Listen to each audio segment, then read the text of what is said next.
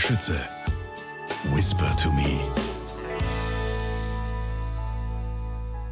Herzlich willkommen zu einer neuen Folge von Die drei Fragezeichen. Diesmal geht es um die drei Fragezeichen im Wald der Gefahren. Montana.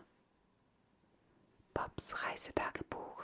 Montana, 30. Mai. Seen und hinter jeder Kurve ein neuer, atemberaubender Blick. So präsentiert sich uns der Bundesstaat Montana, seit wir die Interstate 90 vor zwei Stunden verlassen haben. Die drei Fragezeichen sind endlich wieder unterwegs. Es ist eigentlich Peters Reise. Sein Opa wollte mit ihm eine Wanderung in den Bergen von Montana machen, nachdem ihm die Gegend bei unserem gemeinsamen Trip Staaten so gut gefallen hatte. Aber dann hat er sich den Zeh gebrochen, also Peters Opa, nicht Peter. Deshalb sind jetzt Justus und ich mit dabei. Just war zwar nur mittelmäßig begeistert, weil er spätestens seit unserer letzten Rucksacktour weiß, wie anstrengend sowas sein kann, aber ich freue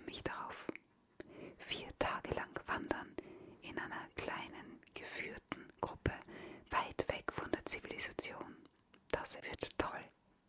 Heute Morgen hat Peters Dad uns zum Flughafen Los Angeles gefahren. Dann sind wir nach Billings, Montana geflogen und haben unseren Mietwagen abgeholt. Seitdem sitzt Peter am Steuer und fährt ein bisschen halsbrecherisch die Serpentinen rauf und runter. Um 6 Uhr werden wir in einem kleinen Kaff namens Two Creeks erwartet.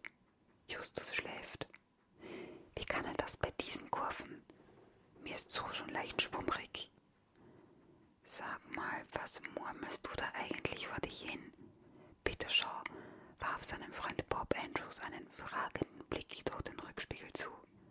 Ach, ich dachte, du könntest mich gar nicht hören, so wie du rast, gab Bob zurück. Ich rase nicht, ich fahre lediglich sportlich, also mit wem sprichst du? Mit meinem Reisetagebuch. Mit dem kann man sprechen. Ich dachte, da schreibt man rein. Ich wollte das Buch nicht mitschleppen, also diktiere ich in mein Handy. Vielleicht schreibe ich es zu Hause ab und wow, seht euch das an, rief Peter, sodass Justus aus dem Schlaf aufschreckte. Sie hatten die Passhöhe erreicht und der zweite Detektiv lenkte den Wagen gerade zwischen zwei haushohen Felsen hindurch, die den Berggipfel bildeten. Die letzten Meilen war es stetig aufwärts gegangen und die Sicht nach Norden war von hohen Felswänden versperrt gewesen. Nun breitete sich vor der Windschutzscheibe ein atemberaubendes Panorama aus.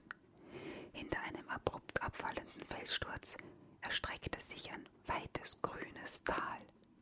Auf der anderen Seite, viele Meilen entfernt, kletterte der Wald den Hang empor, bis die Bäume keinen Halt mehr fanden und vor den steil aufragenden Felswänden kapitulierten.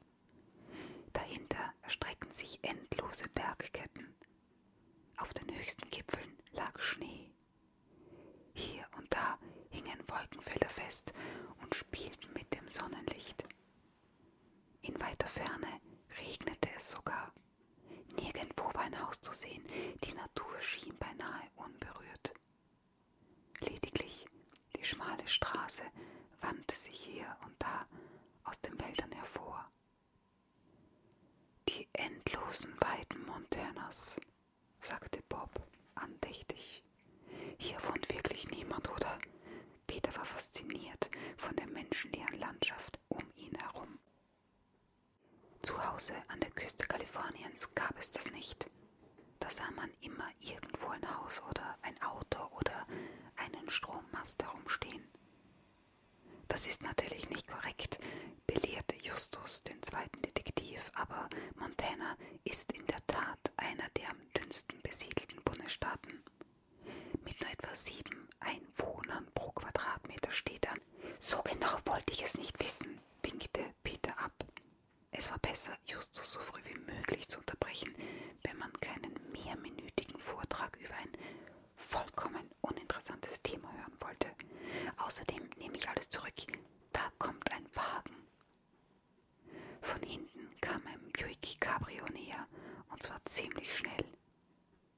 Am Steuer saß ein Mann mit dunklen Haaren, Sonnenbrille und fingerlosen Lederhandschuhen. In einem riskanten Manöver überholte er die drei Fragezeichen kurz vor einer Kurve und brauste davon. Peter schaute im Kopfschüttelnd hinterher. So ein Armleuchter! Von nun an ging es nur noch bergab. Zehn Minuten nachdem die Straße in das bewaldete Tal eingetaucht war, wurden sie von einem großen Schild mit den Worten Willkommen in Two Creeks begrüßt. Darunter war ein Bär gemalt, der an einem Berghang zwischen zwei Bächen stand. Two Creeks bestand aus kaum mehr als einer Straße mit einer Tankstelle und einem kleinen Diner, vor dem ausschließlich Geländewagen und Pickups parkten. Zwei bärtige Männer in fleckigen Overalls und mit Cowboyhüten auf dem Kopf schauten dem weißen Mietwagen ausdruckslos hinterher. 300 Meter hinter dem Ortseingangsschild kam bereits das Ortsausgangsschild.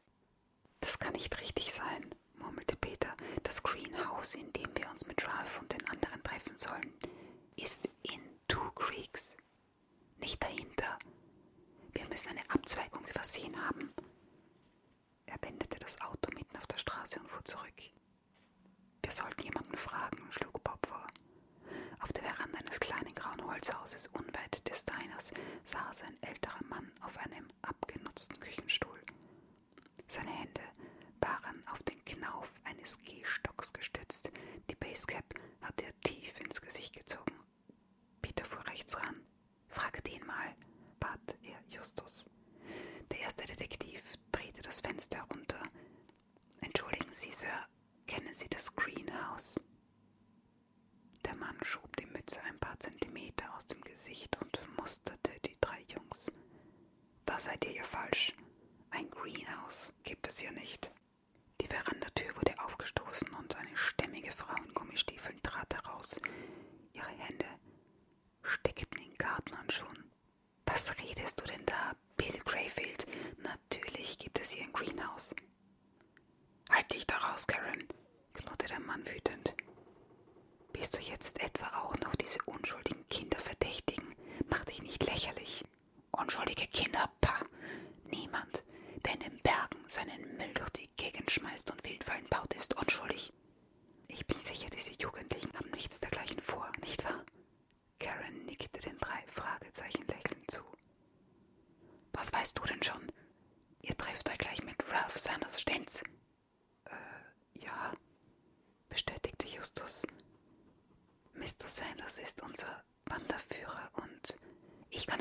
was Mr. Sanders ist, ein Verbrecher.